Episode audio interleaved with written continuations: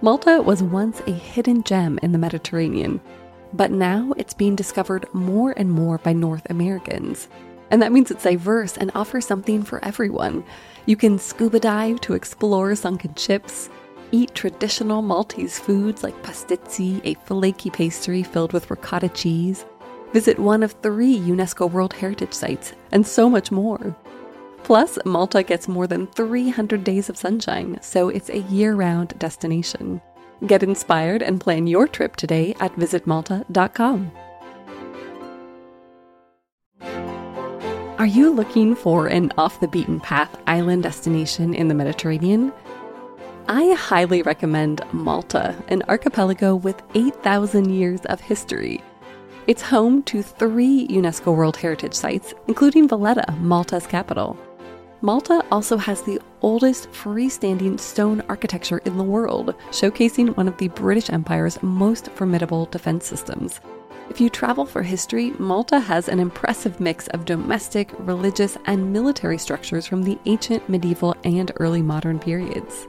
It's also rich in culture. You'll find events and festivals all year round, plus beautiful beaches, a thriving nightlife, and a trendy gastronomical scene with seven Michelin starred restaurants. Plan your trip today at visitmalta.com. Hey listeners, it's your Travel Tales host Aislyn here. Welcome to the last of our summer replays. Just a reminder that the new season kicks off in a few weeks on August 25th. In this episode, we're going to fly to Brazil with Carmen Maria Machado. Carmen is the Philly based author of two books. Her latest is the memoir In the Dream House, out now in paperback. She's also the author of the eerie graphic novel series, The Low, Low Woods. And when we revealed that Rio was the destination for her Spin the Globe trip, it's a series where we send a writer someplace with only 24 hours' notice. Carmen was a little anxious anxious about not speaking Portuguese, anxious about the city, basically anxious about the unknown. And we've all been there, right? How did Carmen overcome her trepidation? Well, it all started at the beach.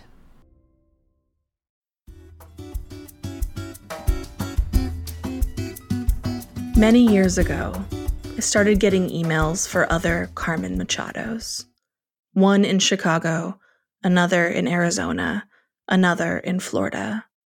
I've gotten a photo of a daffy, grinning pit bull in a Santa Claus hat and endless reminders to update gym memberships.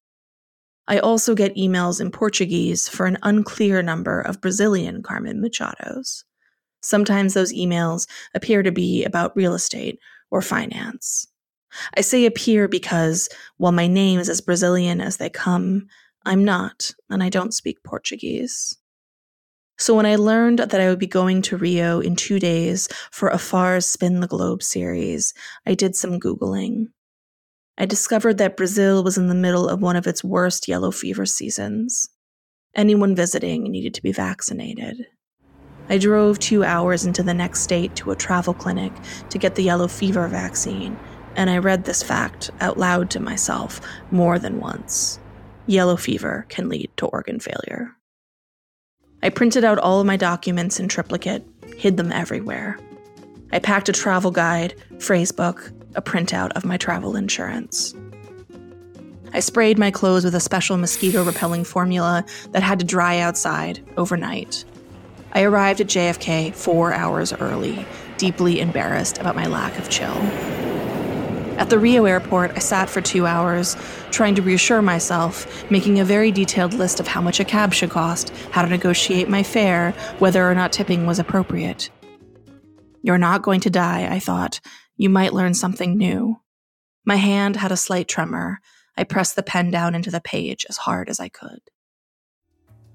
I am a Cancer, a fiercely loyal homebody, a lover of the water. And so upon reaching Rio, I went straight to the ocean.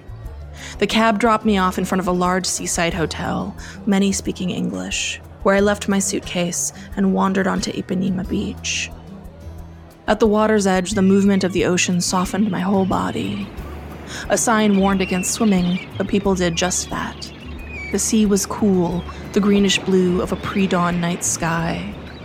As the waves pulled back from the shore, sand was drawn into their translucent bodies, where it gathered and swirled like tiny galaxies before being scattered in every direction. Over and over, these universes gathered and dispersed. I sat there until the afternoon waned and the shadows lengthened and the sunbathers began to thin out. That night, I forced myself to set out into the city alone. I decided on a churrascaria, I sat by myself and remembered the first time I'd ever gone to a restaurant on my own, in college, to a little cafe on the canal in Washington, D.C.'s Georgetown, where I ate oysters and looked out over the water. Here, smartly dressed waiters milled around with steaming swords of meat, and I sat there with my wine and a little card that I could turn over green for more, red for no more. One man came over with a massive bottle slung in his arms. When I gestured toward it, he poured me a tiny amount in the bottom of a glass.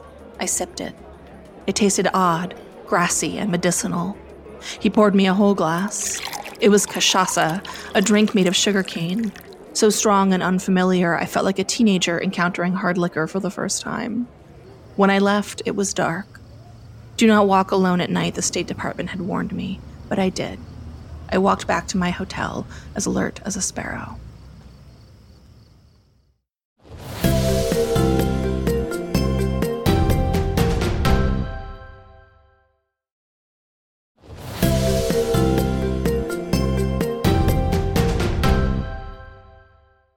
Few years back, when I traveled to Cuba to see my family, I found myself struggling with the little Spanish I knew. Here in Rio, the Spanish that had failed me in Cuba was, suddenly, flooding into my mouth. But of course, Spanish is not the language of Brazil, Portuguese is. Upon hearing my name, every Brazilian I met would let loose a flood of words I could not understand, though it felt vaguely familiar. Great, I thought, a new language in which I can be a failure. Stressed, I began to mash together Spanish and Portuguese. There is a name for this, someone told me later Portuñol. I started with Portuguese and ended in Spanish, or started in Spanish and ended in Portuguese, or started in one and ended up in some language no one on earth spoke. On my second day in Rio, I went back to the beach for real, in my bathing suit. Even though the hotel was distinctly meant for tourists, the shores of Ipanema were crowded with locals. I loved how different it looked from an American beach. I loved the vendors and the fact that fat women were wearing string bikinis and that men were playing soccer and little naked babies were crawling all over the sand and brown pigeons were wandering around looking for scraps. It felt chaotic, friendly. When you looked down the length of the beach, Morro dos Irmãos, Two Brothers Mountain, rose out of the horizon like an ancient monster, like Godzilla. Against the water, I did what I wanted to do. I read and ate. A man came by carrying a cooler and a tiny stove and cooked a skewer of halloumi over the coals until it was browned. He rolled it in oregano and handed it to me, and it was salty and warm. My book grew damp and full of sand. Little drips of oil landed on its pages and revealed text on the opposite side of the paper. I ordered more grilled halloumi. Then a young coconut which was hacked open with a machete in front of me. Then a frozen acai bowl topped with strawberries. Then empanadas. I realized I'd never been on a beach and felt full before. Armed with my phrase book, I made halting small talk with everyone I met a little Spanish, a little Portuguese, a little English, and something like understanding, while my heart hammered in my chest. I left the hotel on the water. I surprised myself when I did this, when I went up to the mountains to the neighborhood of Santa Teresa. I'd gotten so comfortable at the beach, and I'd come to know the roads into the city.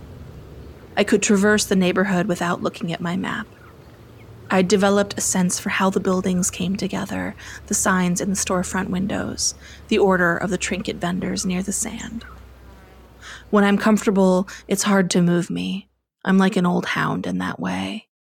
And still, I left because I knew it was important to continue to move through my anxieties. You have to take the momentum where you can get it. I wouldn't die. I would learn something new. In Santa Teresa, the mist and heavy dampness wasn't burned away like it was on the coast. It felt like a San Francisco summer.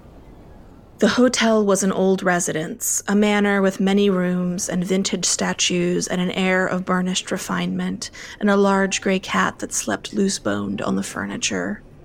From this elevation, I could see all of Rio, the moon shape of her, the other houses clustered into the mountainside like mushrooms, the drop into the valley, the glittering sweep of the city, and, at its edge, the white beach like salt on the rim of a glass.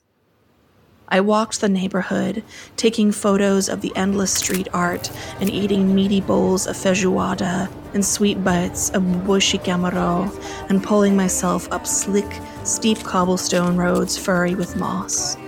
I fell a few times, landing on my butt after my sneakers gave way.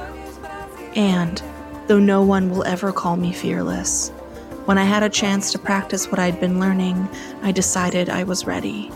I took a deep breath and asked someone in Portuguese if I could pet their dog. They said yes, and I did.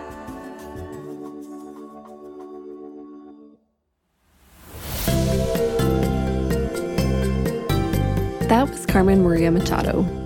Over the past year, Carmen's kept busy by reading, playing video games, Hyrule Warriors, Age of Calamity was a favorite, doing puzzles, and cooking. Carmen says she has just about perfected Helen Rosner's roast chicken with schmaltzy cabbage. She says she's also thought about Rio and other past trips. As fearful as I was, she says, I'd give anything to be on a plane to a new destination. We agree, because travel changes everything, doesn't it? You'll find a link to Carmen's books and website, carmenmariamachado.com, in our show notes. Ready for more travel stories? Visit us online at afar.com slash travel tales. And be sure to follow us on Instagram and Twitter. We're at Afar Media. If you enjoyed today's adventure, we hope you'll come back next week for more great stories. Subscribing makes this easy. You can find us on Apple Podcasts, Spotify, or your favorite podcast platform. And please be sure to rate and review us. It helps other travelers find the show. This has been Travel Tales, a production of Afar Media and Boom Integrated. Our podcast was produced by Aislyn Greene, Adrian Glover, and Robin Lai. Post production was by John Marshall Media staff Jen Grossman and Clint Rhodes. Music composition by Alan Koresha. And a special thanks to Laura Redmond, Sarah Storm, and Irene Wang. I'm Aislyn Greene, your zoomed out, under traveled host. I can't wait to hit the road again. Until we all freely can, remember that travel begins the moment we walk out our front door. Everyone has a travel tale What's yours?